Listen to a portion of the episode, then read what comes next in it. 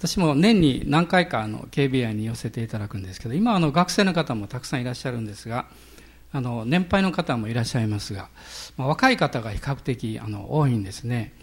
でいつもあのあ希望があるなって いつも思います。ですごくあの励まされるんですね。で私たちはある意味において、えー、そういう場所で学びや訓練を受けてまあ、直接このフルタイムの働きに召されていく人々。そしてそういう人々を支えていく兄弟姉妹。でこのどちらかの立場であると思うんですけども KBI はもうさっき太田先生おっしゃったように400名以上の人たちを輩出して、まあ、日本の各地で今や日本だけではない、えー、世界中にですね、えー、宣教師という形でも多くの素晴らしい器をあの送っております。まあ、今日も私たちは特にこの KBI を覚え、また感謝して、えー、姉妹たちに私の感謝をぜひ KBI にお伝え願いたいと思います。あの、私も KBI に行きまして、やはりまあ人数が多いということもあるんですけど、あの、学生の方のお証を聞くチャンスっていうのはほとんどないんですね。私の話すばっかりで。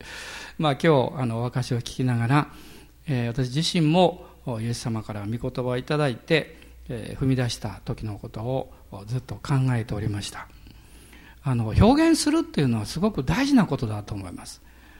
でこの表現するのは、まあ、通常は口で表現する言葉がことが多いんですね。もちろん表情であったり態度であったり、えまた今日もありますが、え手話で、えそれを表現するという方法もありますけど、まあ、大抵の場合はこう口を通してこう表現するわけです。でこの表現がなされていくと思わないことを経験します。いや、ああいうことを考えていたのかとか、あるいはその言葉によって、この深い感動を経験する場合もあります。まあ、昨日は、えー、町子姉妹の結婚式がありまして、えー、先日の、まあ、姉妹にあの送る少し言葉私が書きましたときに、えー、すぐにこういうふうに書いたんですね。えー、姉妹の町子さんの、えー、素敵な花嫁姿を見ると私は泣いてしまうかもしれませんねと書きました。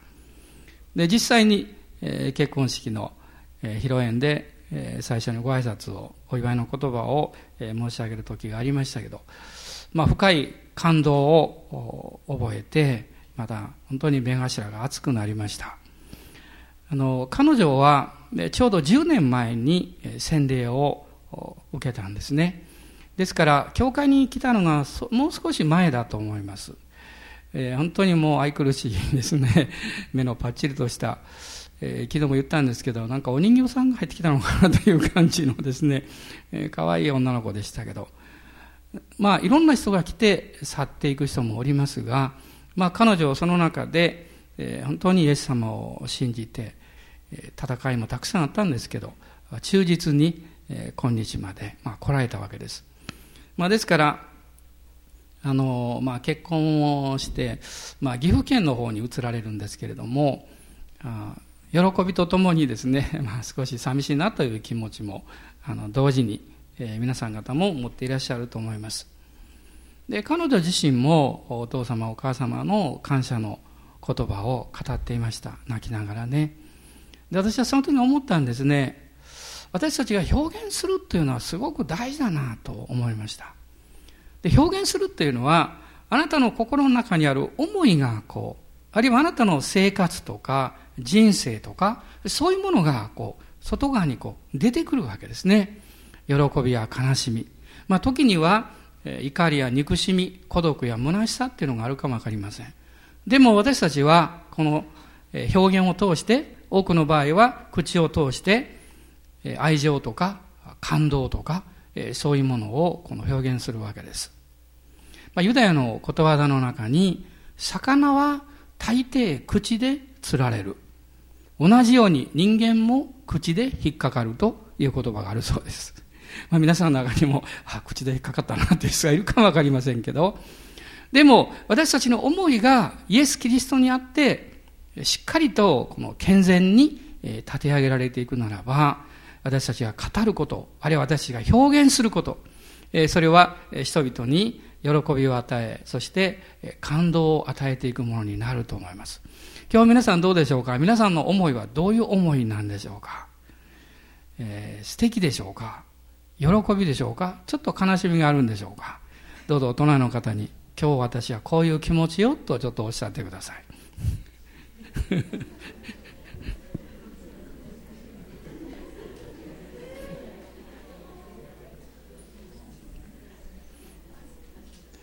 えー、ローマ人への手紙の 8章の26節から28節までを今日はお読みします。今日のタイトルは、御霊の思いということについてお話したいと思います。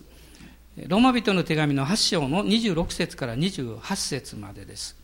ご一緒にどうぞ。御霊も同じようにして弱い私たちを助けてくださいます。私たちはどのように祈ったらよいかわからないのですが、御霊ご自身が言いようもない深いうめきによって私たちのために取りなしてくださいます。人間の心を探り極める方は、御霊の思いが何かをよく知っておられます。なぜなら、御霊は神の御心に従って生徒のために取りなしをしてくださるからです。神を愛する人々、すなわち神のご計画に従って召された人々のためには、神がすべてのことを働かせて益としてくださることを私たちは知っています。27節の中に、人間の心を探り極める方は、御霊の思いが何かをよく知っておられますと書かれています。聖霊様も思いを持っていらっしゃる。父なる神様の心の思いというものが多くこの預言書の中に表されています。特に旧約聖書のエレミア書というのは、父なる神様の思いをエレミアが語っている、その内容がたくさん出てくるわけです。そして、イエス様ご自身もその思いを持っていらっしゃいます。ですから、福音書の中でイエス様がいろんな人々とこう対話をなさる。人々からのけ者にされていた人、あるいは受け入れられなかった人、傷ついた人、病んでいる人、いろんな人とイエス様はお話をなさいました。それはイエス様の思いがそこに現れているわけです。実はイエス様を信じて私たちの中に住んでくださる聖霊なる神様も思いを持っていらっしゃる。ですからここには、御霊の思いがという言葉が出てくるわけです。この聖霊様、この御霊、あるいは聖霊と呼ばれておられる方、この方の思いというのは、この今日読みました箇所だけを見ていきますと、二つの領域に対して力強く働いていく思いであることがわかります。まず一つの領域というのは26節にあります。私たちはどのように祈ったらよいかわからないのですが、御霊ご自身が言いようもない深いうめきによって私たちのために取りなしてくださいますと書かれています。まず一つは、あなたの祈りを助けてくださる。これが精霊の思いです。今日も皆さんの中に、私はあの人を何か助けてあげたいとか、もしこういう人がいたら、私はすぐに手を差し伸べて助けをしたい。まあ、さっきも姉妹が、この宣教地の証を、DVD をご覧になってですね、イエス様の愛を知らない人たちの姿を見たときに、私が何か語りたい、伝えてあげたいって思いを持った。そしてその時におそらく祈りが与えられたと思います。クリスチャンはですね、いろんなことを考えたり感じたりしても、それをただ単にすぐに行動するだけではなくって、行動を起こす前に必ず祈ります。それが大切なことです。それは、あなたが思いついたことや考えていることを祈りを通して行っていくときに初めて神様の力を経験できるからです。あなたが祈って何かをした場合と祈りを通さないで何かをした場合、そこには違いがあります。祈りを通さないで何かをすると、うまくいくと有頂天になります。自分を誇ります。うまくいかないと腹を立てます。あるいは誰かに怒り、誰かの責任に転嫁をしたいと思うようになります。あるいは自分を責めます。でもあなたが祈って何かをするならば、それがうまくいってもいかなくっても、イエス様に感謝を捧げます。あるいは、ああ、私の失敗でこうなったかなと思うこともあるかもわからないんです。でもその時も、イエス様あなたが私を、こんな失敗の多い私を愛してくださって、そして受け入れてくださって感謝します。こう言えるわけです。もうその結果のあなたの心の状態そのものが、精霊の助けによる祈りを通してそれを行っているかどうかということが、もうすぐに現れ出てくるわけです。人は祈りを持っています。しかしこの祈りをどう表現していいかわからないという祈りもあるわけですね。26節に出てきます、言いようもない深いうめきによってという言葉がありますが、これは英語ではですね、言葉で表現できないうめきということです。言葉で表現できないうめき。本当に悲しいことや本当にこう求めている深い思いというものはなかなか言葉で表現できません。でも、その深い心の中にあるものを引き出してくださって、そしてあなたの祈りとしてそれを神様の前に差し出すことができるように導いてくださるのは精霊による祈りなんです。まあ私たちが突然いろんなことを聞いたときに、ああ、イエス様、思わず言ってしまいます。ねあるいはどうしようかなと思ったときに、ああ、しよう、どうしたらいいでしょうか？と。で、別にそこに誰かいるわけじゃないんですけど、そこにおられるイエス様にだけこう、語りかけるように、あるいは時には、えー、独り言のように聞こえるかもわかりませんが、しかしそれはあなたが精霊によって祈ってる姿でもあるわけです。人間はなぜ祈るんでしょうか？どうして人は祈り心を持ってるんでしょうか？神様なんかいないとか、私はそんな信仰なんかないんだという人も祈り心は持っています。それは理由があるんですね。私は三つのことをゆうべ考えました。一つは、私たちの人生にはあまりにも多くの困難とか苦しみがあるからです。人は祈りという呼吸をしないと、神を信じていても信じていなくっても、祈りという呼吸をしないとやっていけない、そういうものがあります。人生には困難が多すぎます。苦しみが多すぎます。矛盾していることや理解できないことが多すぎます。つまり、まず一つの理由は、人生の現実ということです。ですから聖書は、私たちの現実の生活や、そういう問題について多くの助けやサジェッションを与えています。詩篇の46編の一節をお開きになってください。詩篇の46編の一節。こう書かれています。神は我らの酒どころ、また力、苦しむとき、そこにある助け。あなたの信仰が強いとか弱いとか、そんなことは関係なく、あなたが誠の神様に目を上げて、そして今私困ってるんです。私大変なんです。力が必要なんです。と祈るならば、神様はこの御言葉の約束の通り、酒どころ、力、苦しむ時そこにある助けになってくださいます。おそらく皆さんの多くは、人の言葉を超える神様からの慰めや力づけを経験していらっしゃると思います。その時にあなたが内側から経験する深い何とも言えない感動、あるいは愛、それはどっから来てるんでしょう聖書は精霊によって神の愛があなたの心に注がれていると書かれています。厳密に言うならば、精霊によって神の愛があなたの霊の領域から溢れてきている。あなたは現実の問題を神に祈ります。しかしその祈りを神に捧げたときに、その奥から、その下側からちょうど綺麗なですね、爽やかな地下水が湧き上がってくるように、神様の何とも言えない深い愛が湧き上がってきます。そしてあなたを癒します。あなたに勇気を与えます。そしてあなたに信仰を与えてくれます。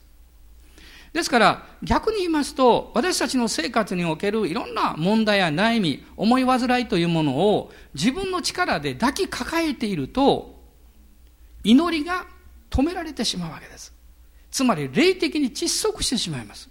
そうすると、神様の深い愛や、あるいはイエス様によるこの平安、感動というものを経験できなくなるわけです。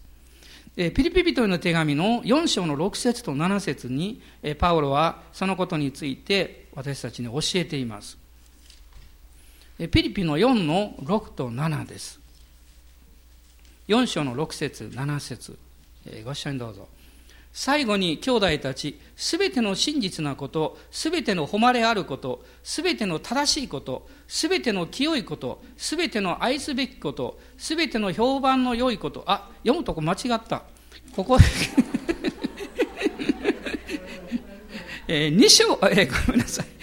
4章の6節、えー、6節と7節を読もうと思って8節読みましたね。読んでいながら途中で気がつきましたけど。はい、ご一緒にどうぞ。何も思い煩わないで、あらゆる場合に感謝を持って捧げる祈りと願いによって、あなた方の願い事を神に知っていただきなさい。そうすれば、人のすべての考えに勝る神の平安が、あなた方の心と思いをキリストイエスにあって守ってくれます。きっと私が読み始めたら先生間違って違うと思った人はいると思いますけどね、その通りです。私たちの思い煩い、私たちの心の願い、あなたの心に何か重くのしかかっているもの、それをそのままにしとかないでください。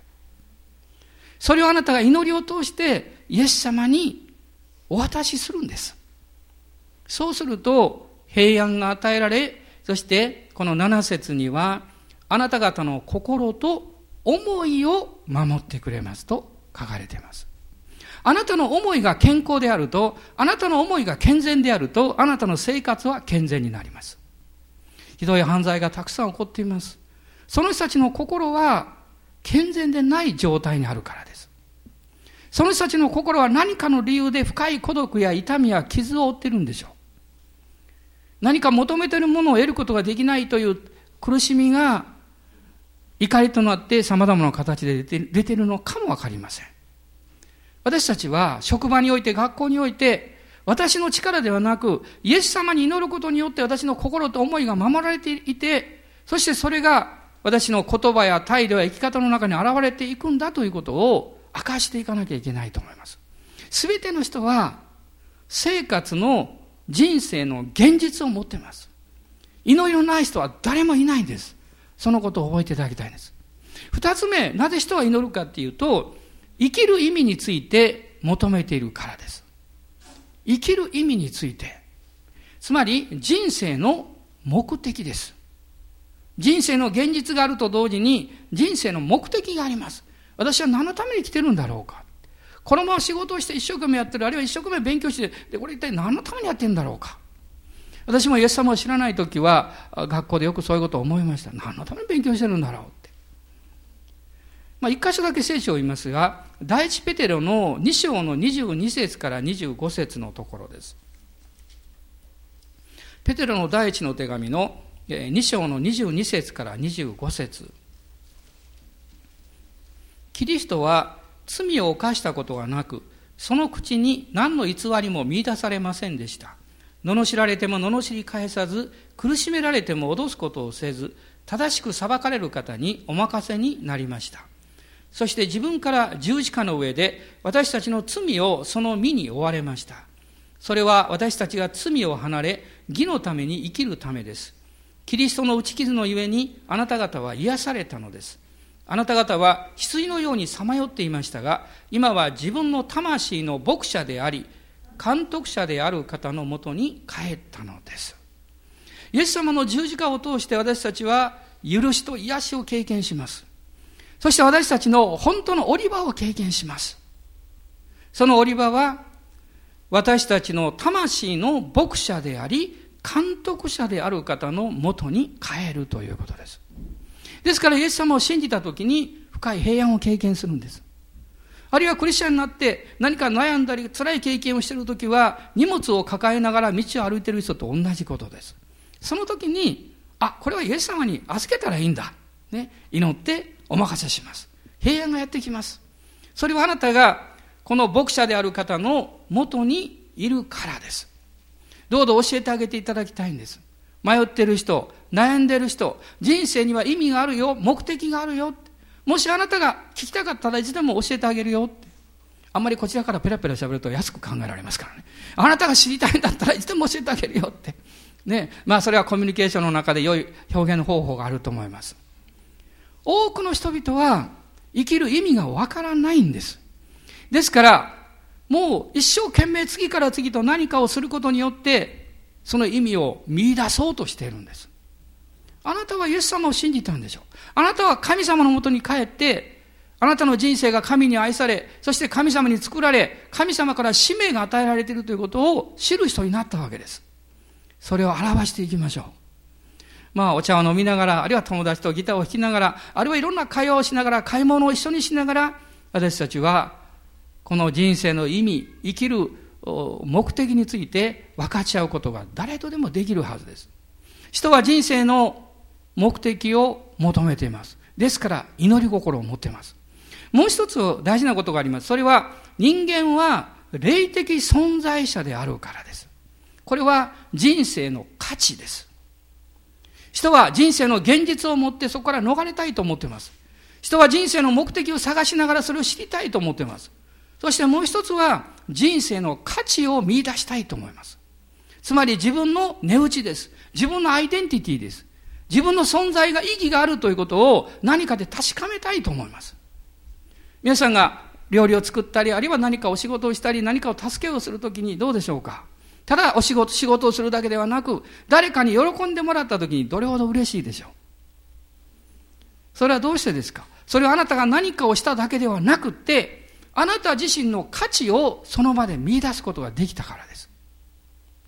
聖書の中にはその御言葉がたかたたくさんあるんですけども、この価値に対する確認は実は体や心ではなくもっと深い霊的な領域においてなされます。つまり人間は何ができるとかできないとか、そういう領域ではなく、どういう働きができたということでもなく、あなたが神の形に作られた霊的存在者であるというところに価値があるんです。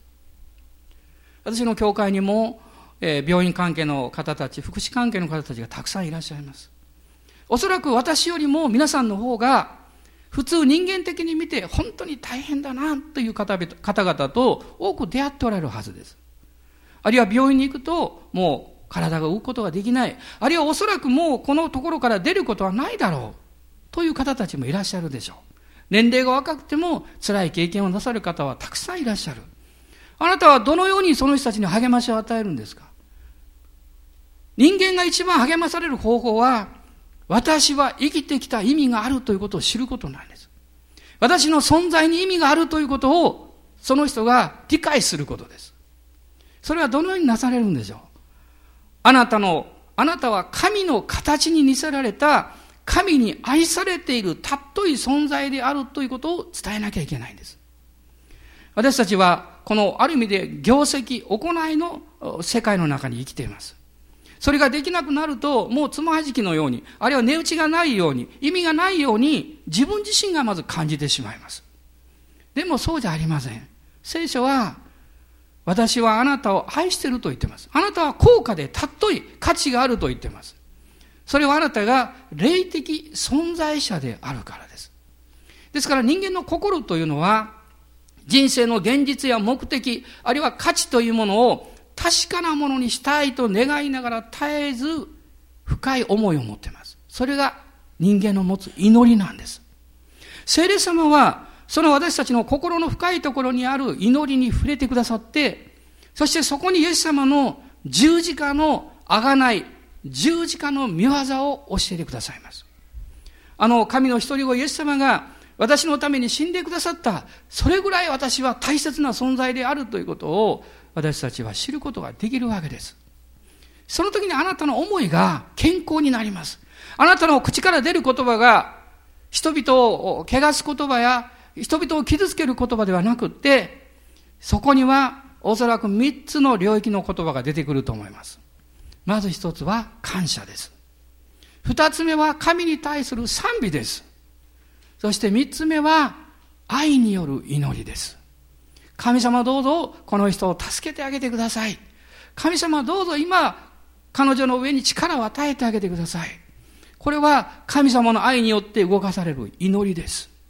皆さんそのような祈りを持ってあなたに、あなたに触れる優しい手や、あなたに向かってくるその足や、あなたの前におられるその人の表情や態度というものが、あなたの人生にどれほど大きな影響を与えることでしょうか私はイエス・キリストを信じる前にクリスチャンに出会いました。別に、キリスト教徒になろうなんて思ったことはありませんでした。しかしクリスチャンの人々の生き方やその姿を見たときに私はそのようになりたいと思いました。私の中にないものを彼らが持っている。それを得たいと思いました。そしてそれを得る道がイエス・キリストを信じることだということに気がついたときに決心をしました。そしてそのことを神様の前に、人々の前にその信仰の生き方を明確にすることによって私はこそこそしたクリスチャンではなくって、公のクリスチャンになろうと思いました。そして洗礼を受けました。もちろん勇気がいり、決断がいりました。でも、そのような信仰と決断に対して、神様が助けてくださらないはずがありません。どうぞ大人の方におっしゃってください。神様あなたの助けてですよ。神様どんな時にも助けてくださるって。その通りなんです。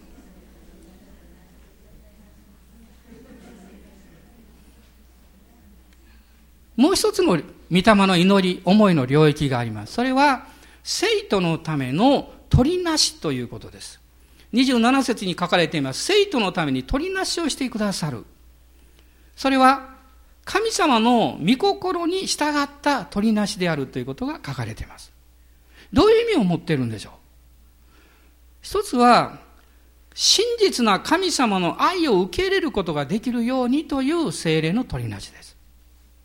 何かあなたが賢くなるとか、えー、何かわからないものが分かるようになるとか、そういう次元じゃありません。皆さん、愛されるという経験は、分かるとか分からないという次元を超えています。神様があなたを愛しておられる。真実な神様の愛を受け入れることができるように。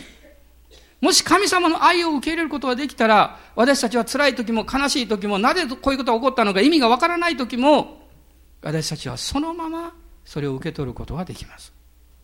以前お話したことがあるかもわかりませんね。オラ・ロバーツというアメリカの伝道者がいますが、有名な方ですが、彼は、えー、息子さん、えー、を失いましたし、それから、えー、娘さん夫妻を飛行機事故で亡くしました。彼にある人が尋ねました。あなたはそういう苦しい経験をどういうふうに乗り越えたんですか？彼はこう言っています。私は悩み、苦しみ、そして神様に言いました。どうしてこんなことが起こったんですか？そしてその祈りの後で神がおっしゃったことは、私にはあなたにわからないことが、あなたに理解できないことがあるんだ。それを私は知っているんだ。ということを聞いたそうです。つまり、私にわからない、理由がわからない。でも神様はそれを知っていらっしゃる。それは今の私の現実の世界の中では十分でき理解できないけれども、神は知っていてくださる。そのことが分かったときに、彼は理解したんだそうです。何を理解したんでしょう？私には分からなくてもいい。神様の愛は変わらない。それを受け止めることができたということです。神様の愛を受け入れるときに、人々の人生の方向や目標が変わっていきます。神様の愛を受け入れることができたときに、イザヤ書の55章のこの6節から9節にも書かれていますが、本当の悔い改めが始まります。悔い改めというのは、賜物なんです。自分の思いだけで悔い改めることはできません。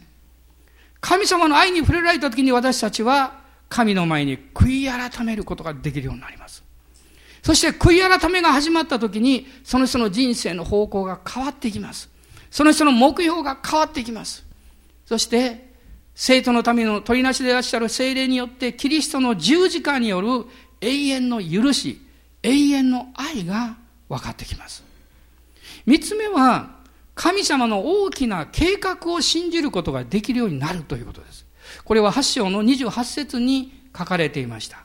神を愛する人々、すなわち神のご計画に従って召された人々のためには、神が全てのことを働かせて、益としてくださることを私たちは知っています。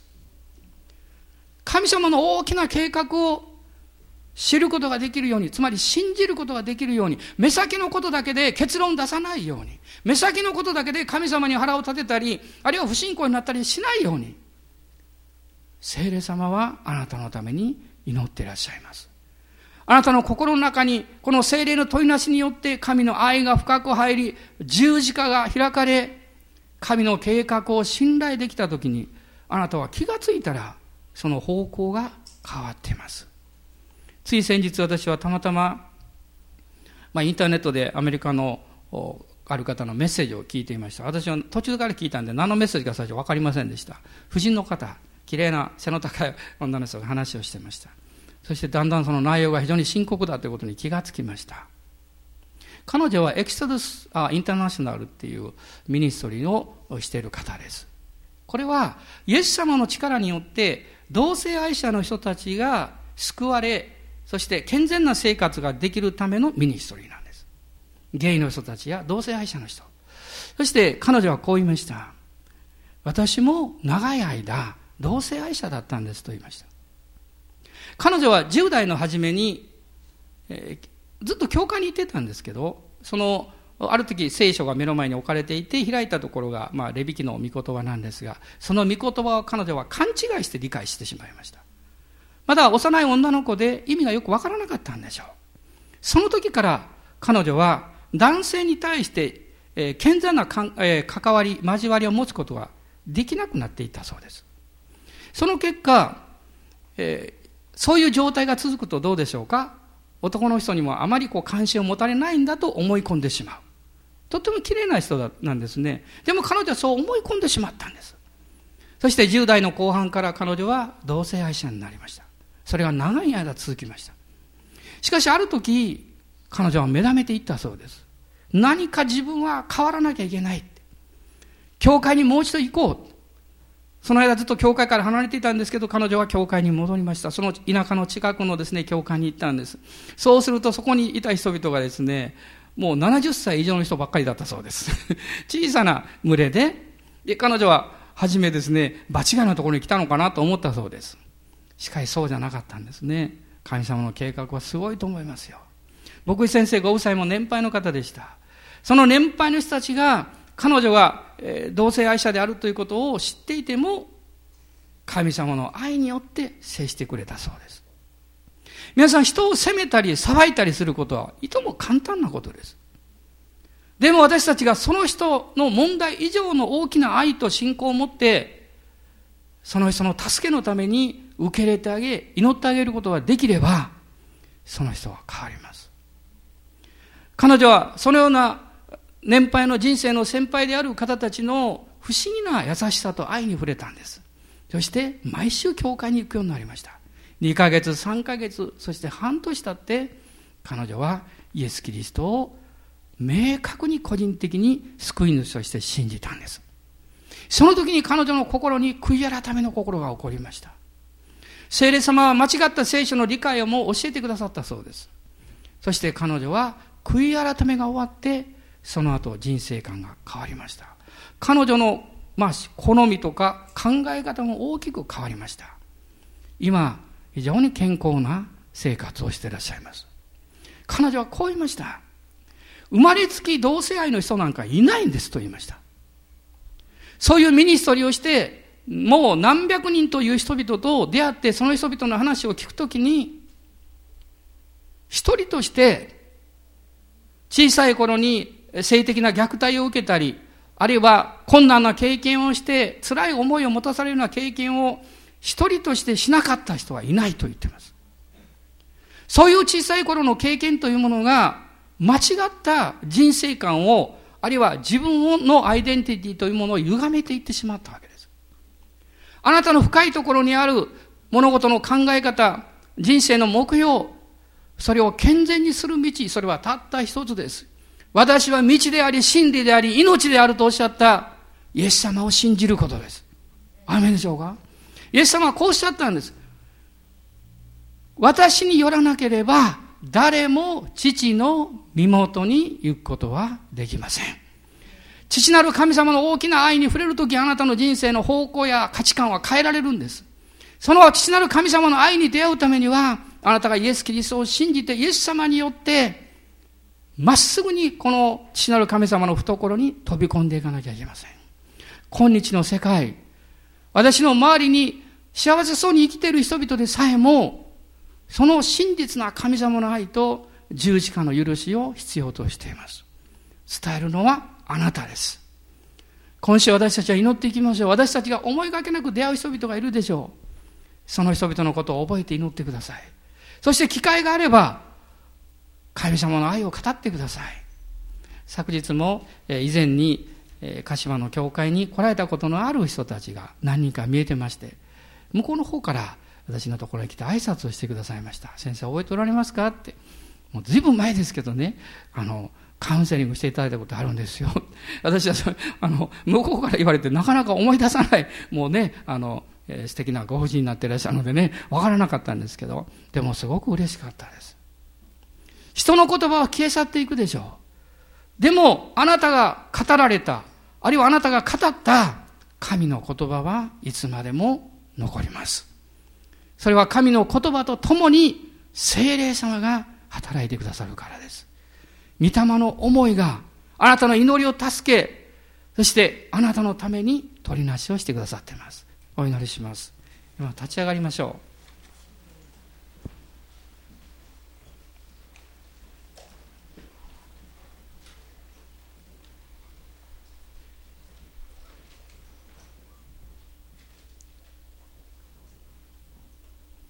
主イエス様私たちの周りにはこの世界にはあまりにも多くの傷ついた人たちがいらっしゃいます。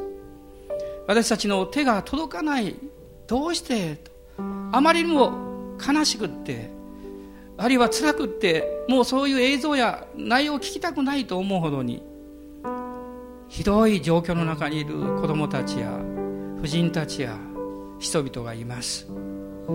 ただただあなたを今朝見上げます。そして私の愛する主にある家族と共に私たちの救い主でいらっしゃるイエス・キリストの皆によって祈ります。主よ彼らを助けてください。そして主よ私たちも用いてください。この教会も世界に向けて助けを発信できる教会にしてください。自分の幸せ自分の人生大切ですけれどもそれだけではなくってその垣根を越えていく人生をイエス・キリストにあって与えてください。神様の愛を伝えるものに変えてください。イエス・キリストの皆によってお祈りいたします。アーメン。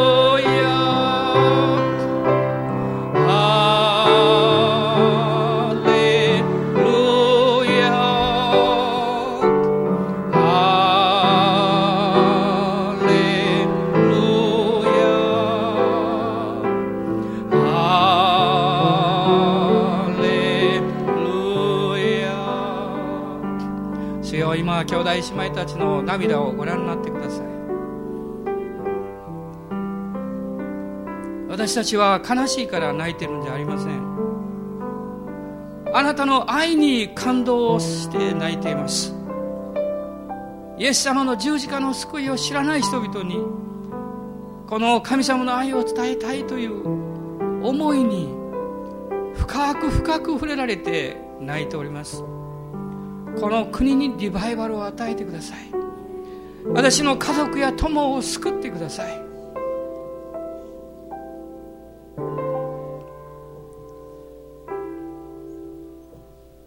主よこの週も私たちが出会う人々に祈りながら接することができるように助けてください。耳から入ってくる聞きたくないようなニュースや悲しい知らせに対してその苦しみの中におられる人々のために慰めを祈るものに変えてください。誠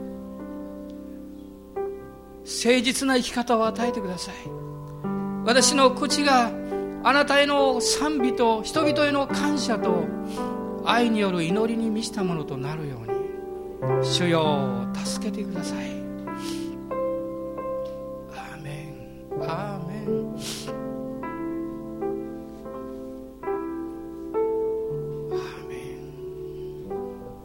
ハレルヤ。